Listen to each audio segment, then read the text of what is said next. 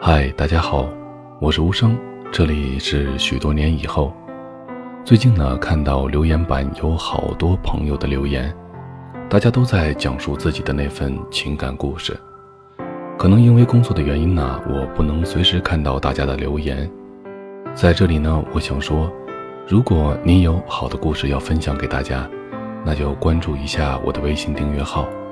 在订阅号里搜索“无声”，许多年以后这七个字的首字母，你就可以找到我了。在里面呢有互动留言板，你可以留下你的故事，我每天都会去看哦。今天呢，把里面一些听友的故事来分享给大家吧。第一位听友呢，他说：“我和女朋友很相爱，我女朋友比我大十二岁，所以遭到家里人的强烈反对。”有我女朋友就没有家，我心里满是痛苦。我没有做到曾经对她许下海誓山盟的承诺。虽然她不漂亮，但是她真的对我很好很好，常常给我温暖，给我关怀。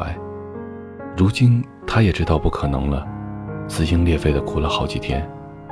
看到她那样子，我心里真的是比死还要痛苦啊！当初为什么会让我跟她相遇呢？我恨死自己了，恨我没有做到一个男人该有的直接，我没有说到做到。几个月过去了，我们知道不可能了，可还是一直在联系，舍不得那份感情。因为他年纪不小了，三十四岁了，他家里人给他介绍了一个对象，比他大两岁。那个男的离婚，还有一个十一岁大的孩子。我女朋友以前认识他，也算是前男友吧。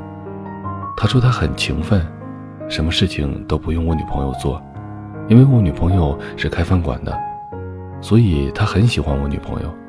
可是我女朋友不喜欢他，我女朋友说，对他也没有感觉，就是知道他比较体贴自己，什么好东西都炖给我女朋友吃，对我女朋友很好很好。不过有时候也会吵架，我心里面祝福你们。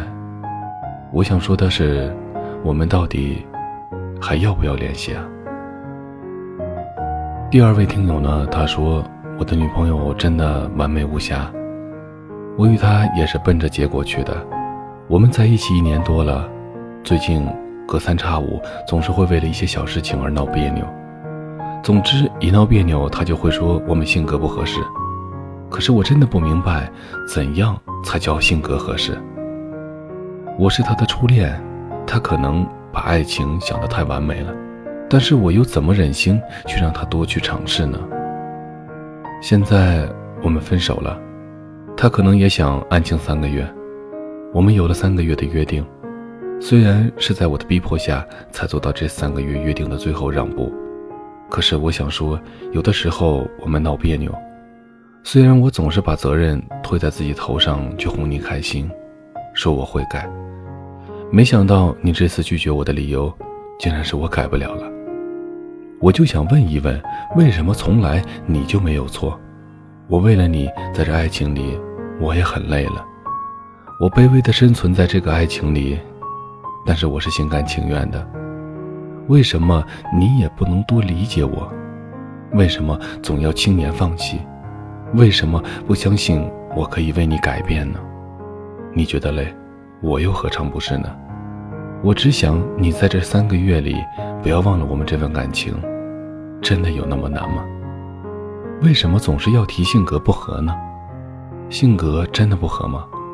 我觉得如果有爱，一切都不算什么。这是以上两位听友的一段感情困惑。其实，在感情方面，我们很多的旁观者都没有权利去评价什么。因为我们毕竟看到的或者听到的只是一方面，就算是做出了一些评论，也是一些比较片面的评论。所以，更多的时候，我觉得你还是应该遵循内心的想法，喜欢或者不喜欢，其实你的内心早就有了答案，或许只是因为一些外界的因素导致你一时拿不定主意罢了。那今天的故事呢，就分享到这里吧。如果你有故事，或者你对情感上的那些事情感悟颇多，你可以来到我的微信订阅号里的互动留言，分享你的故事，或者给一些感情上遇到麻烦的听友一些内心上的疏导。好了，各位，这里是许多年以后，我是无声，我在内蒙古跟你道一声晚安。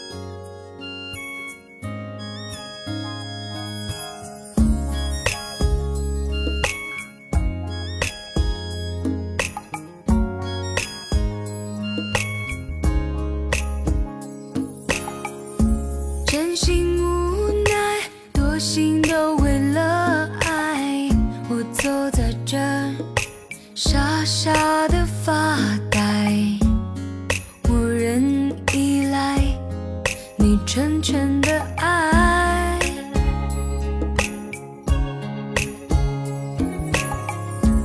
我心还在，爱你的人还在，苦苦等，想哭哭不出来，无心伤害，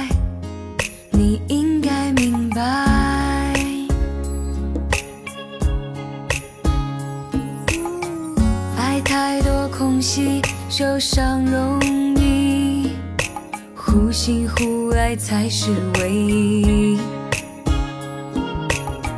对你的付出都放在心底，我始终这样珍惜，我怎么会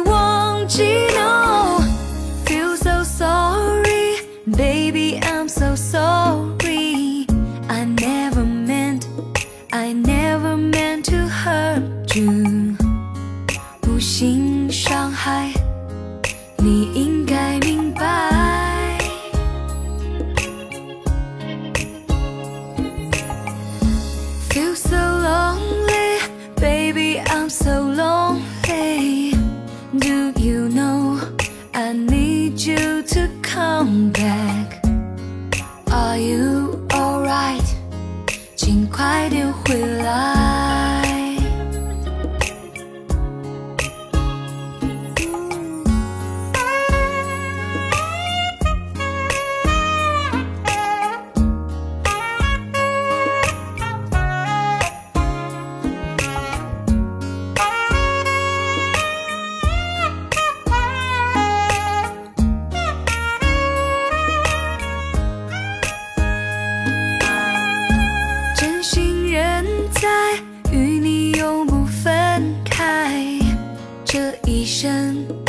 只愿和你相爱，与你同在，只为你等待。